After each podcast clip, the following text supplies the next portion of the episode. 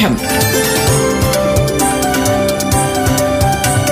വിദ്യാ കൈരളിക്ക് ഒരു മാതൃകാ പഠനമുറി. പാഠം.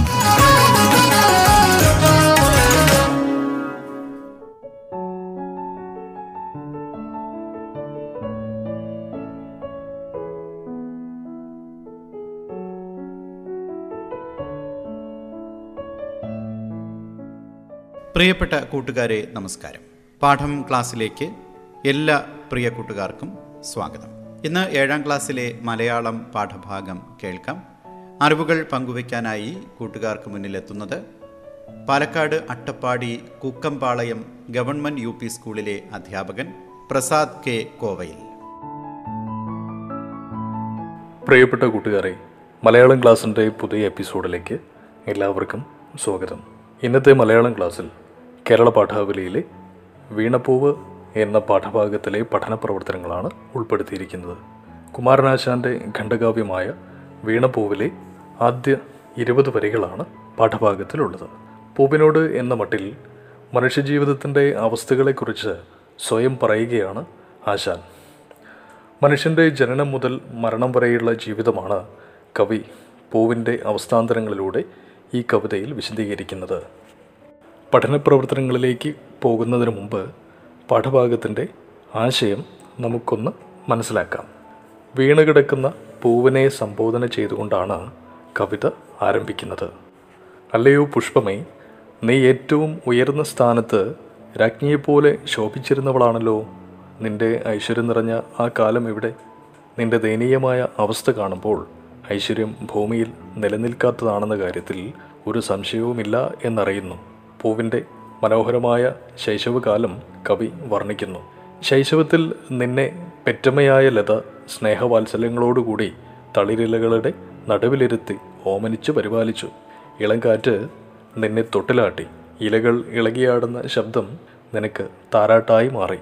ഇങ്ങനെ വളരെയധികം സ്നേഹവാത്സല്യങ്ങൾ അനുഭവിച്ചാണ് പൂവ് തന്റെ ശൈശവം കഴിച്ചുകൂട്ടിയതെന്ന് കവി സൂചിപ്പിക്കുന്നു. പാലുപോലെ വെണ്മയേറിയ നിലാവിൽ മതിവരുവോളം കുളിച്ചും ഇളം വെയിലിൽ യാതൊരു ദുഃഖങ്ങളും അറിയാതെ കളിയാടിയും പൂവ് തന്റെ ഇളയ പൂമുട്ടുകളോടൊപ്പം ബാല്യകാലം ആഹ്ലാദത്തോടെ കഴിച്ചുകൂട്ടി. പാലുപോലെയുള്ള നിലാവിൽ കുളിച്ചു നിൽക്കുന്ന പൂവ് മനോഹരിയാണ്. യാതൊരു അല്ലലുമറിയാത്ത ബാല്യകാലമാണ് പൂവിന്റേത്. പൂവിലൂടെ നാം കാണുന്നത് നമ്മുടെ ബാല്യകാലം തന്നെയാണ്. പൂവ് തന്റെ വളർച്ചയുടെ അടുത്ത ഘട്ടമായ കൗമാരത്തിലേക്ക് എത്തുന്നു ബാല്യകാലം പിന്നിട്ടതോടെ പൂവ് പ്രകൃതിയിൽ നിന്നും പുതിയ പാഠങ്ങൾ പഠിക്കാൻ തുടങ്ങി. പൂവ് ജിജ്ഞാസുവായ ഒരു വിദ്യാർത്ഥിനിയായി മാറിക്കഴിഞ്ഞു. പ്രഭാതത്തിൽ കിളികൾ പാടുന്ന പാട്ടുകൾ കേട്ട് അവരോടൊപ്പം ചേർന്ന് മൗനമായി മെല്ലെ ശിരസാട്ടി പൂവും പഠിക്കാൻ തുടങ്ങി. രാത്രിയിൽ ആകാശത്ത് തെളിഞ്ഞ് മുഖമുയർത്തി നിൽക്കുന്ന നക്ഷത്രങ്ങളിൽ നിന്ന് ജീവിതത്തിന്റെ പുരളും പൂവ് ഹൃദിസ്ഥമാക്കാൻ തുടങ്ങി. മറ്റുള്ളവരുടെ സന്തോഷത്തിനായി പാടുന്ന കിളികളിൽ നിന്ന് അവൾ നിസ്വാർത്ഥമായ സേവനത്തിന്റെ മഹത്വമാണ് പഠിച്ചത്. രാത്രിയുടെ ഇരുട്ടിനെ അകറ്റാൻ തങ്ങളാലാവും വിധം തെളിഞ്ഞ് പ്രകാശിക്കുന്ന നക്ഷത്രങ്ങളിൽ നിന്ന് അവൾ ലോകതത്വങ്ങൾ പഠിച്ചു. എത്ര ഉയരത്തിൽ പ്രകാശിച്ചാലും പ്രഭാതത്തിൽ സൂര്യൻ ഉദിക്കുന്നതോടെ നക്ഷത്രങ്ങൾ അസ്തമിക്കുന്നു. എത്ര ഉയരത്തിലാണെങ്കിലും ഒരു നാൾ അവിടെ നിന്ന് ഇറങ്ങേണ്ടി വരുമെന്ന വാസ്തവം പൂവ് പഠിച്ചത് ഈ നക്ഷത്രങ്ങളിൽ നിന്നാണ്. പൂവ് അവളുടെ സുന്ദരമായ ഭാവപ്പകർച്ചകൾ പ്രകടമാക്കിക്കൊണ്ട് യൗവനത്തിലേക്ക് കടന്നു. പൂവിന്റെ ശരീരത്തിൽ മോഹനങ്ങളായ ചില ഭംഗികൾ ഉടലെടുത്തു. മുഖസൗന്ദര്യം വർദ്ധിച്ചു. കവിൾ ഭംഗിയോടെ തൊടുത്ത് തിളങ്ങി. സുന്ദരമായ ആ വതനത്തിൽ വശ്യമായൊരു പുഞ്ചിരി വിടർന്നു. പൂവിന്റെ ശരീരഭംഗിയും വശ്യമായ സൗന്ദര്യവും ആരെയും മോഹിപ്പിക്കുന്നതായിരുന്നു. ഇത്രയുമാണ് പാഠഭാഗത്തെ ആശയം. ഇനി നമുക്ക് പഠന പ്രവർത്തനങ്ങളിലേക്ക് കിടക്കാം. വായിക്കാം കണ്ടെത്താം. ആദ്യ ചോദ്യം പൂവിന്റെ ശൈശവകാലത്തെ അവതരിപ്പിക്കുന്നത് എപ്രകാരമാണ്? പൂവിന്റെ ശൈശവകാലത്തെ അവതരിപ്പിക്കുന്നത് എപ്രകാരമാണ്? ലാളിച്ചു പെറ്റ ലതയൻപൊട് ശൈശവത്തിൽ പാലിച്ചു പല്ലവപുടങ്ങളിൽ വെച്ചു നിന്നെ ആലോലവായു ചെറുതൊട്ടിലുമാട്ടി താരാട്ടാലാപമാർന്നു മലരേ ദലമർമരങ്ങൾ ഈ വരികളിലൂടെയാണ് പൂവിന്റെ ശൈശവകാലത്തെ കവി അവതരിപ്പിക്കുന്നത്. ശൈശവത്തിൽ പൂവിനെ പെറ്റമ്മയായ ലത സ്നേഹവാത്സല്യങ്ങളോടുകൂടി തളിരിലകളുടെ നടുവിലിരുത്തി ഓമനിച്ച് പരിപാലിച്ചു. ഇളം കാറ്റ് അവളെ തൊട്ടിലാട്ടി. ഇലകൾ ഇളകിയാടുന്ന ശബ്ദം അവൾക്ക് താരാട്ടായി മാറി. ഇങ്ങനെ വളരെയധികം സ്നേഹവാത്സല്യങ്ങൾ അനുഭവിച്ചാണ് പൂവ് തന്റെ ശൈശവം കഴിച്ചുകൂട്ടിയതെന്ന് കവി സൂചിപ്പിക്കുന്നു. രണ്ടാമത്തെ ചോദ്യം ബാല്യം പിന്നിട്ടതോടെ പൂവിന് വന്ന മാറ്റങ്ങൾ എന്തെല്ലാമാണ്? ശീലിച്ചു ഗാനമിടചേർന്നു എന്ന് തുടങ്ങി പൂവേ അതിൽ പുതിയ പുഞ്ചിരി സഞ്ചരിച്ചു എന്ന് വരെയുള്ള വരികളിലൂടെയാണ് ബാല്യം പിന്നിട്ടതോടെ പൂവിന് മാറ്റങ്ങൾ വന്നു തുടങ്ങി എന്ന് കവി സൂചിപ്പിക്കുന്നത്. ബാല്യം പിന്നിട്ടതോടെ പൂവ് പ്രകൃതിയിൽ നിന്ന് പുതിയ പാഠങ്ങൾ പഠിക്കാൻ തുടങ്ങി. പൂവ് ജിജ്ഞാസുവായ ഒരു വിദ്യാർത്ഥിനിയായി മാറി. പ്രഭാതത്തിൽ കിളികൾ പാടുന്ന പാട്ടുകൾ കേട്ട് അവരോടൊപ്പം ചേർന്ന് മൗനമായി മെല്ലെ ശിരസാട്ടി പൂവും പഠിക്കാൻ തുടങ്ങി. രാത്രിയിൽ ആകാശത്ത് തെളിഞ്ഞ മുഖമുയർത്തി നിൽക്കുന്ന നക്ഷത്രങ്ങളിൽ നിന്ന് ജീവിതത്തിന്റെ പൊരുളും പൂവ് ഹൃദയസ്ഥമാക്കാൻ തുടങ്ങി. പൂവ് അവളുടെ സുന്ദരമായ ഭാവപ്പകർച്ചകൾ പ്രകടമാക്കിക്കൊണ്ട് യൗവനത്തിലേക്ക് കടന്നു.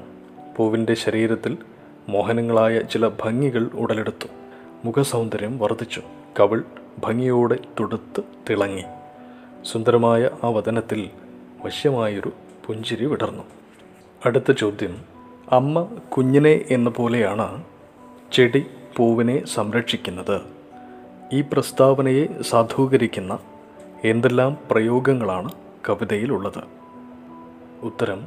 ലാളിച്ചു പെറ്റ ലതയൻപൊടു ശൈശവത്തിൽ പാലിച്ചു പല്ലവപുടങ്ങളിൽ വെച്ചു എന്ന പ്രയോഗത്തിലൂടെ ശൈശവത്തിൽ പൂവിനെ പെറ്റമ്മയായ ലത സ്നേഹവാത്സല്യങ്ങളോടുകൂടി തളിരിലകളുടെ നടുവിലിരുത്തി ഓമനിച്ചു എന്ന് മനസ്സിലാക്കാം. ആലോലവായു ചെറുതൊട്ടിലുമാട്ടി താരാട്ടാലാപമാർന്നു മലരെ ദലമർമരങ്ങൾ എന്ന പ്രയോഗത്തിലൂടെ ഇളങ്കാറ്റ് അവളെ തൊട്ടിലാട്ടി എന്നും ഇലകൾ ഇളകിയാടുന്ന ശബ്ദം അവൾക്ക് താരാട്ടായി മാറി എന്നും മനസ്സിലാക്കാം. ഇങ്ങനെ വളരെയധികം സ്നേഹവാത്സല്യങ്ങൾ അനുഭവിച്ചാണ് പൂവ് തന്റെ ശൈശവം കഴിച്ചുകൂട്ടിയതെന്ന് കവി സൂചിപ്പിക്കുന്നു. അടുത്ത ഭാഗം വിശകലനം ചെയ്യാം. ഈ ഭാഗത്തെ ആദ്യ ചോദ്യം രാജ്ഞി കണക്കേ നീ? പൂവിനെ രാജ്ഞിയോട് സാദൃശ്യപ്പെടുത്തിയതിലെ ഔചിത്യം എന്ത്?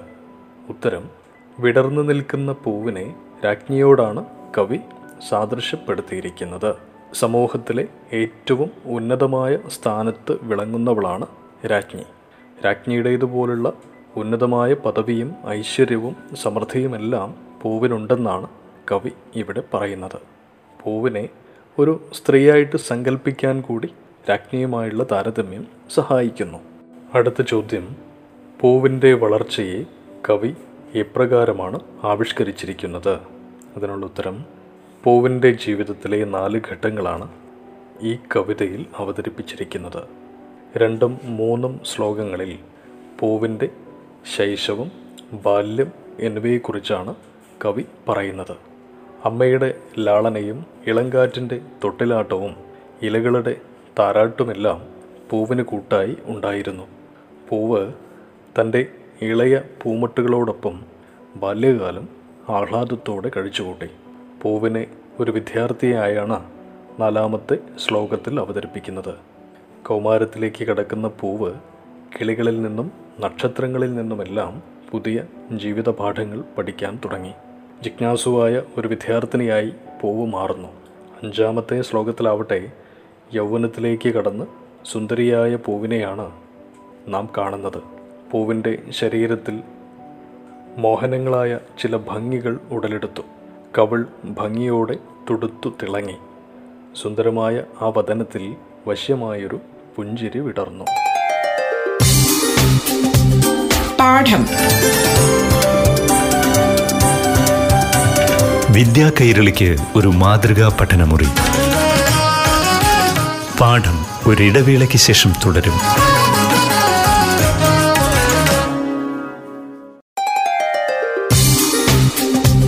പാഠം. വിദ്യാ കൈരളിക്ക് ഒരു മാതൃകാ പഠനമുറി. പാഠം തുടരുന്നു.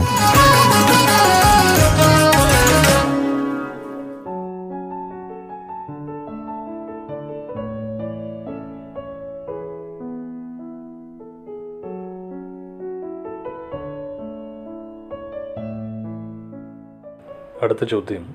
ശ്രദ്ധാലുവായ ഒരു വിദ്യാർത്ഥിനിയുടെ ഭാവം പൂവിൽ സങ്കല്പിച്ചിരിക്കുന്നത് എങ്ങനെയാണ് സ്വന്തം വാക്യത്തിൽ വിവരിക്കുക? ശ്രദ്ധാലുവായ ഒരു വിദ്യാർത്ഥി തനിക്ക് അറിവ് നേടാൻ ഉതകുന്ന എന്തിനേയും സൂക്ഷ്മതയോടെ നിരീക്ഷിക്കുകയും ഒരു അധ്യാപകനിൽ നിന്നെന്ന പോലെ അതിൽ നിന്നെല്ലാം അറിവ് നേടുകയും ചെയ്യും. പ്രഭാതഗീതം ആലപിക്കുന്ന കിളികൾ പൂവിന്റെ അധ്യാപകരാണ്. അവരിൽ നിന്ന് പൂവ് സംഗീതത്തിന്റെ ആദ്യ പാഠങ്ങൾ പഠിച്ചു. കിളികളുടെ നിസ്വാർത്ഥ സേവനവും ഹൃദയവിശാലതയും പൂവ് തന്റെ ജീവിതത്തിലേക്ക് പകർന്നു. രാത്രിയിൽ ആകാശത്ത് മിന്നുന്ന നക്ഷത്രങ്ങളിൽ നിന്നാകട്ടെ ജീവിതത്തിന്റെ പൊരുളും പൂവ് പഠിച്ചു. ഇങ്ങനെയെല്ലാമാണ് ശ്രദ്ധാലുവായ ഒരു വിദ്യാർത്ഥിനിയുടെ ഭാവം പൂവിൽ കവി സങ്കല്പിച്ചിരിക്കുന്നത് അടുത്ത ചോദ്യം പൂവ് ബാല്യം ചെലവിട്ടത് എങ്ങനെയാണ്? ഉത്തരം പാലുപോലെ വെണ്മയേറിയ നിലാവിൽ മതിവരുവോളം കുളിച്ചും ഇളം വെയിലിൽ യാതൊരു ദുഃഖങ്ങളും അറിയാതെ കളിയാടിയും പൂവ് തന്റെ ഇളയ പൂമുട്ടുകളോടൊപ്പം ബാല്യം ആഹ്ലാദത്തോടെ ചെലവിട്ടു. അടുത്ത ചോദ്യം പൂവിലൂടെ ഒരു ജീവിതമാണ് കവി ആവിഷ്കരിച്ചിരിക്കുന്നത്. കാവ്യഭാഗം വിശകലനം ചെയ്ത് ഈ പ്രസ്താവന പരിശോധിക്കുക. കുമാരനാശാന്റെ ഖണ്ഡകാവ്യമായ വീണപൂവിന്റെ തുടക്കത്തിലുള്ള വരികളാണ് ഈ പാഠഭാഗത്തുള്ളത്. പൂവിനോട് എന്ന മട്ടിൽ മനുഷ്യജീവിതത്തിന്റെ അവസ്ഥകളെക്കുറിച്ച് സ്വയം പറയുകയാണ് കുമാരനാശാൻ. മനുഷ്യന്റെ ജനനം മുതൽ മരണം വരെയുള്ള ജീവിതമാണ് കവി പൂവിന്റെ അവസ്ഥാന്തരങ്ങളിലൂടെ വിശദീകരിക്കുന്നത്.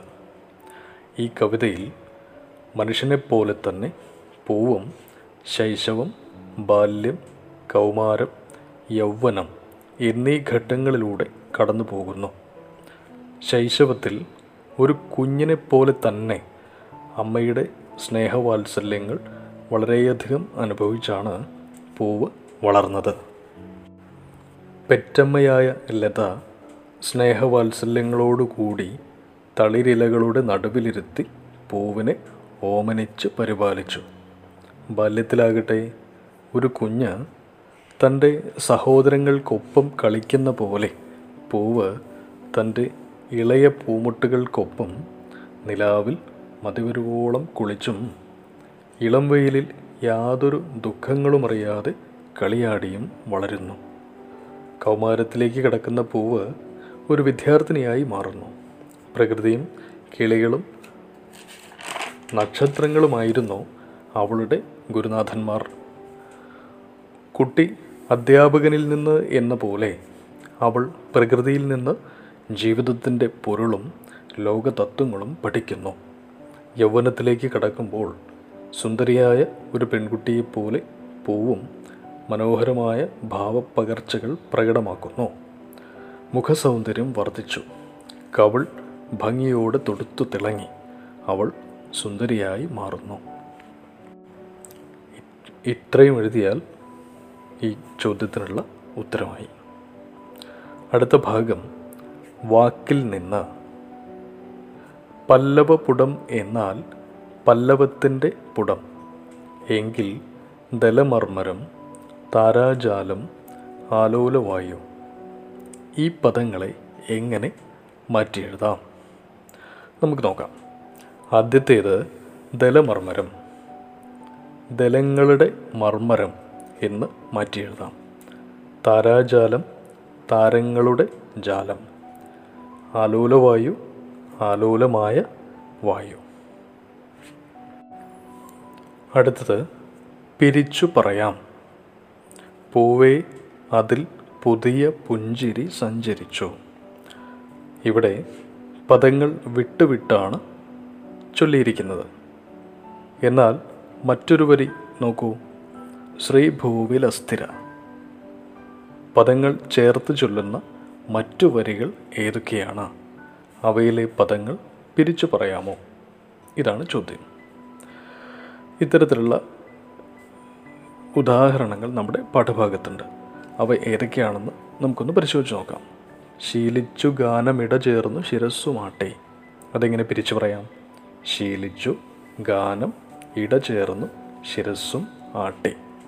അടുത്ത ഒരു ഉദാഹരണം. നീ ലീല പൂണ്ടിളയ മുട്ടുകളോട് ചേർന്നു. നീ ലീല പൂണ്ടിളയ മുട്ടുകളോട് ചേർന്നു. നീ ലീല പൂണ്ട് ഇളയ മുട്ടുകളോട് ചേർന്നു. അടുത്ത ഒരു വരി. താരാജാലത്തോടുന്മുഖതയാർന്നു പഠിച്ചു രാവിൽ. താരാജാലത്തോടുന്മുഖതയാർന്നു പഠിച്ചു രാവിൽ. ഇതെങ്ങനെ പിരിക്കാം? താരാജാലത്തോട് ഉന്മുഖത ആർന്നു പഠിച്ചു രാവിൽ. അടുത്ത ഭാഗം. പ്രയോഗ സവിശേഷത കണ്ടെത്താം. ചോദ്യം. പെറ്റലത ലാളിച്ചു എന്നതിന് പകരം ലാളിച്ചു പെറ്റലത എന്നാണ് കവി പ്രയോഗിച്ചിരിക്കുന്നത്. സമാനമായ പ്രയോഗങ്ങൾ കവിതയിൽ നിന്ന് കണ്ടെത്തി സവിശേഷതകൾ ചർച്ച ചെയ്യുക. ഉത്തരം. പാലിച്ചു പല്ലവപുടങ്ങളിൽ വെച്ചു നിന്നെ ആലോലവായു ചെറുതൊട്ടിലുമാട്ടി ശോഭിച്ചിരുന്നിതൊരു രാജ്ഞി കണക്കെയേ നീ. ഭാവം പകർന്നു വതനം ഇവയെല്ലാം സമാനമായ പ്രയോഗങ്ങളാണ്. പെറ്റലത ലാളിച്ചു എന്നായിരുന്നു കവി പറഞ്ഞിരുന്നതെങ്കിൽ അവിടെ അമ്മയാകുന്ന ലതയ്ക്കാവുമായിരുന്നു പ്രാധാന്യം. ലത എന്ന് പറഞ്ഞാൽ വള്ളി എന്നർത്ഥം. എന്നാൽ ലാളിച്ചു പെറ്റ ലത എന്ന് പറയുന്നതിലൂടെ അവിടെ ലാളനയ്ക്കാണ് പ്രാധാന്യം എന്ന് ഉറപ്പുവരുത്തുകയാണ് കവി ചെയ്യുന്നത്. ഓരോ വരിയുടെയും ഘടനയിലെ ചെറിയ ചെറിയ മാറ്റങ്ങൾ പോലും അതിലെ ആശയത്തിന്റെ പ്രാധാന്യത്തിന് മാറ്റം വരുത്താൻ ശക്തിയുള്ളതാണ്. അത് മാത്രമല്ല കവിതയുടെ ഈണവും താളവും കവിത ചൊല്ലുമ്പോഴുള്ള ഭംഗി കൂട്ടുന്നതിനും വേണ്ടിയാണ് പലപ്പോഴും കവികൾ ഇത്തരം പദപ്രയോഗങ്ങളിലെ ഘടനാമാറ്റം വരുത്തുന്നത്. ഇനി നമുക്ക് ഈ പാഠഭാഗത്തിലെ അവസാന പഠന പ്രവർത്തനത്തിലേക്ക് പോകാം കുമാരനാശാന്റെ ജീവചരിത്രക്കുറിപ്പ് തയ്യാറാക്കുക. ഒരു ജീവചരിത്രക്കുറിപ്പ് തയ്യാറാക്കുമ്പോൾ അദ്ദേഹം ജീവിച്ചിരുന്ന കാലം അദ്ദേഹത്തിന്റെ മേഖല അദ്ദേഹവുമായി ബന്ധപ്പെട്ട വ്യക്തിപരമായിട്ടുള്ള കാര്യങ്ങൾ എല്ലാ അദ്ദേഹത്തിന്റെ സംഭാവനകൾ എല്ലാം ഉൾപ്പെടുത്തിയിട്ടാണ് ജീവചരിത്രക്കുറിപ്പ് തയ്യാറാക്കുന്നത്. ഇവിടെ കുമാരനാശാന്റെ ജീവചരിത്രക്കുറിപ്പ് തയ്യാറാക്കാനാണ് പറഞ്ഞിരിക്കുന്നത്. അപ്പോൾ അവിടെ ശ്രദ്ധിക്കേണ്ടത് അദ്ദേഹം ജീവിച്ചിരുന്ന കാലം സാമൂഹിക പശ്ചാത്തലം പ്രധാന കൃതികളും അവയുടെ സവിശേഷതകളും വ്യക്തിഗതമായ വിവരങ്ങൾ ഇവയെല്ലാം ഉൾപ്പെടുത്തിയിട്ട് വേണം കുമാരനാശാന്റെ ജീവചരിത്രക്കുറിപ്പ് തയ്യാറാക്കാൻ. തയ്യാറാക്കിയ ഒരു ജീവചരിത്രക്കുറിപ്പ് നമുക്ക് ശ്രദ്ധിക്കാം. എൻ. കുമാരനാശാൻ ജനനം ആയിരത്തി എണ്ണൂറ്റി എഴുപത്തി മൂന്ന് മരണം ആയിരത്തി തൊള്ളായിരത്തി ഇരുപത്തി നാല് ആധുനിക കവിത്രയങ്ങളിൽ ഒരാളാണ് കുമാരനാശാൻ മലയാള കവിതയുടെ കാൽപ്പനിക വസന്തത്തിന് തുടക്കം കുറിച്ച കവിയാണ് അദ്ദേഹം. ആശയഗംഭീരൻ സ്നേഹഗായകൻ എന്നിവ അദ്ദേഹത്തിന്റെ വിശേഷണങ്ങളാണ്. ആയിരത്തി എണ്ണൂറ്റി എഴുപത്തി മൂന്ന് ഏപ്രിൽ പന്ത്രണ്ടിന് തിരുവനന്തപുരം ജില്ലയിലെ കായ്ക്കരയിൽ ജനിച്ചു. നാരായണൻ കാളിയമ്മ ദമ്പതികളുടെ ഒമ്പത് മക്കളിൽ രണ്ടാമനായിരുന്നു കുമാരനാശാൻ കുടിപ്പള്ളിക്കൂടം എന്ന് വിളിക്കുന്ന ഗ്രാമീണ വിദ്യാലയത്തിൽ പ്രാഥമിക വിദ്യാഭ്യാസം ആരംഭിച്ചു. തന്റെ അച്ഛന്റെയും കൂടി പ്രയത്നത്തിൽ തുടങ്ങിയ പ്രൈമറി സ്കൂളിൽ നിന്ന് പതിനാല് വയസ്സായപ്പോൾ മികച്ച രീതിയിൽ തന്നെ പ്രൈമറി സ്കൂൾ വിദ്യാഭ്യാസം പൂർത്തിയാക്കി. പിന്നീട് കുറച്ചു കാലം ആ സ്കൂളിൽ തന്നെ അധ്യാപകനായി ജോലി നോക്കുകയും ചെയ്തു. ആയിരത്തി എണ്ണൂറ്റി തൊണ്ണൂറ്റി ഒന്നിൽ ശ്രീനാരായണ ഗുരുവുമായി പരിചയപ്പെട്ടത് ആശാന്റെ ജീവിതത്തിലെ വഴിത്തിരിവായിരുന്നു. അദ്ദേഹത്തിന്റെ ശിഷ്യത്വം സ്വീകരിച്ച ആശാൻ ഗുരുവിന്റെ നിർദ്ദേശപ്രകാരം ഡോക്ടർ പൽപ്പുവിന്റെ സംരക്ഷണയിൽ ബാംഗ്ലൂരും കൊൽക്കത്തയിലുമൊക്കെ ഉപരിപഠനം പൂർത്തിയാക്കി. അരുവിപ്പുറത്ത് തിരിച്ചെത്തിയ അദ്ദേഹം ആയിരത്തി തൊള്ളായിരത്തി മൂന്നിൽ ആദ്യ എസ് എൻ ഡി പി യോഗം സെക്രട്ടറിയായി. പതിനാറ് വർഷക്കാലം തൽസ്ഥാനത്ത് തുടർന്ന അദ്ദേഹം ആയിരത്തി തൊള്ളായിരത്തി നാലിൽ എസ് എൻ ഡി പി യോഗത്തിന്റെ മുഖപത്രമായി വിവേകോദയം മാസിക ആരംഭിച്ചു. ആയിരത്തി തൊള്ളായിരത്തി പതിനെട്ടിൽ ഭാനുമതി അമ്മയെ വിവാഹം കഴിച്ചു. ആയിരത്തി തൊള്ളായിരത്തി ഇരുപതിൽ അദ്ദേഹം നിയമസഭാംഗമായി. നിയമസഭയിലെ പ്രസംഗങ്ങൾ പുസ്തക രൂപത്തിൽ പ്രസിദ്ധീകരിക്കപ്പെട്ടിട്ടുണ്ട്. ജാതിമത ചിന്തകൾക്കും ജാതീയ അനാചാരങ്ങൾക്കും എതിരെ ശക്തമായി ശബ്ദിച്ചിരുന്ന വ്യക്തിയായിരുന്നു ആശാൻ. ചെറുപ്രായത്തിൽ തന്നെ കവിതകൾ എഴുതി തുടങ്ങിയെങ്കിലും ആയിരത്തി തൊള്ളായിരത്തി ഏഴിൽ പുറത്തിറങ്ങിയ വീണപ്പൂവാണ് അദ്ദേഹത്തെ ശ്രദ്ധേയനാക്കിയത്. പൂവിന്റെ ജനനം മുതൽ മരണം വരെയുള്ള അതീവ സൂക്ഷ്മമായ ഘട്ടങ്ങൾ മനുഷ്യജീവിതത്തിന്റെ നൈമിഷികതയെ ഓർമ്മിപ്പിച്ചുകൊണ്ട് ഹൃദയസ്പർശിയാം വിധം ഈ കവിതയിൽ ചിത്രീകരിച്ചിരിക്കുന്നു. അതിനുശേഷം ആശാൻ രചിച്ച സുപ്രധാന ഗണ്ഡകാവ്യങ്ങളിൽ ആദ്യത്തേത് നളിനി ആയിരുന്നു. ഒരു ബുദ്ധഭിക്ഷുവിന്റെ മറുപടിയിലൂടെ ജാത്യാചാരങ്ങളുടെ അർത്ഥശൂന്യത വെളിവാക്കാനാണ് ചണ്ടാല ഭിക്ഷുകി എന്ന കവിതയിലൂടെ കുമാരനാശാൻ ശ്രമിക്കുന്നത്. അതുപോലെ തന്നെ വർഷങ്ങളായി സമൂഹത്തിൽ നിലനിന്നു പോന്ന അനാചാരങ്ങൾ സൃഷ്ടിച്ച ദുരവസ്ഥയാണ് ദുരവസ്ഥ എന്ന കൃതിയിലെ സാവിത്രി എന്ന അന്തർജനത്തിന്റെ കഥയിലൂടെ അദ്ദേഹം നമ്മോട് പറയുന്നത്. അദ്ദേഹം ഏറ്റവും ഒടുവിലായി എഴുതിയ കാവ്യമായ കരുണയുടെ ഇതിവൃത്തം വാസവദത്തയ്ക്ക് ബുദ്ധശിഷ്യനായ ഉപഗുപ്തനോട് തോന്നുന്ന പ്രണയമാണ്. ഇതുകൂടാതെ ചിന്താവിഷ്ടയായ സീത ബാലരാമായണം മണിമാല പ്രരോദനം തുടങ്ങിയ പ്രസിദ്ധമായ കൃതികളും അദ്ദേഹത്തിന്റേതായിട്ടുണ്ട്. ആയിരത്തി തൊള്ളായിരത്തി ഇരുപത്തിനാല് ജനുവരി പതിനാറിന് പല്ലനയാറ്റിൽ ഒരു ബോട്ട് മറിഞ്ഞുണ്ടായ അപകടത്തിൽ കുമാരനാശാൻ അന്തരിച്ചു. അൻപത്തിയൊന്ന് വയസ്സേ അപ്പോൾ അദ്ദേഹത്തിന് ഉണ്ടായിരുന്നുള്ളൂ. സ്വാതന്ത്ര്യം തന്നെ അമൃതം സ്വാതന്ത്ര്യം തന്നെ ജീവിതം പാരതന്ത്ര്യം മാനികൾക്ക് മൃതിയേക്കാൾ ഭയാനകം. മറ്റുവിൻ ചട്ടങ്ങളെ സ്വയമല്ലെങ്കിൽ മറ്റുമതകളെ നിങ്ങളെത്താൻ. സ്നേഹമാണ് അഖിലസാരമൂഴിയിൽ സ്നേഹസാരമിഹ സത്യമേകമാം. ഇവയെല്ലാം ആശാന്റെ പ്രശസ്തമായ ചില വരികളാണ്. ഇന്നത്തെ ക്ലാസ് ഇവിടെ അവസാനിക്കുന്നു. എല്ലാവർക്കും നന്മകൾ നേർന്നുകൊണ്ട് നിർത്തുന്നു. പാഠം. വിദ്യാ കൈരളിക്ക് ഒരു മാതൃകാ പഠനമുറി. പാഠം